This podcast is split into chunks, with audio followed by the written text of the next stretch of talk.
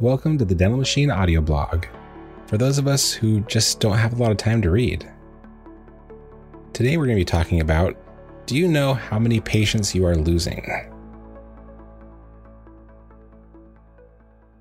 There's a great quote that I like by Jim Rohn that says, Ignorance is not bliss.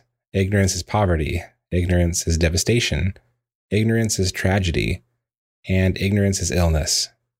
It all stems from ignorance. This is what I think about when I see how little dentists understand about their current practice and patient base. So many dentists have convinced themselves that people are only leaving when you get a records request form. Why is this? Dentists just want to feel comfortable. The majority of all practices that have been stagnant are because dentists just like feeling comfortable.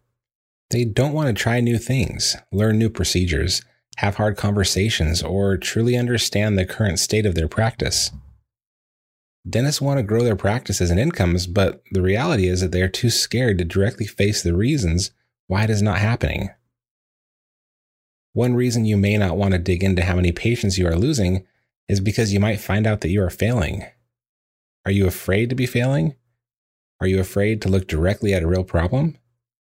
Does that make you afraid for the future if you find out that your practice is shrinking by 10% each year?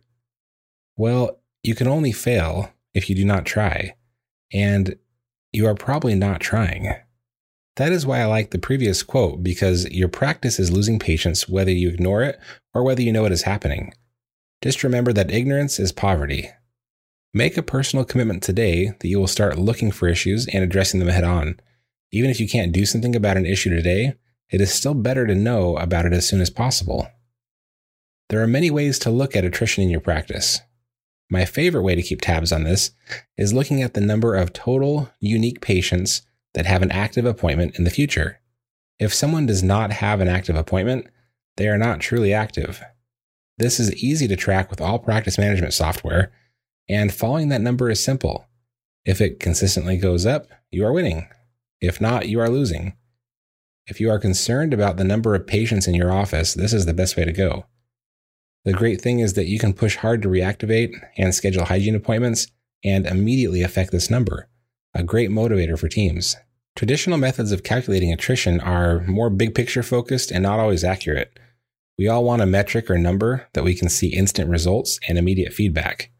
The most common method is to compare the current month's new patients with the number of people that have gone inactive for recall 18 months ago.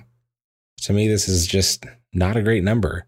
It can work okay when looked at year over year, but the reality is that it is comparing patients that you probably lost way before 18 months ago. Make that number accessible to all team members. Have them look at it frequently. You should be looking at this weekly, if not daily.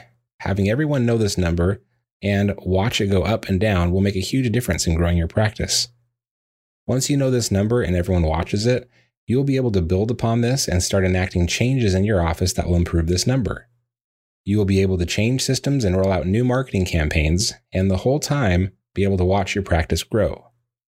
A simple habit of closely watching your number of active patients can change the direction of your entire practice.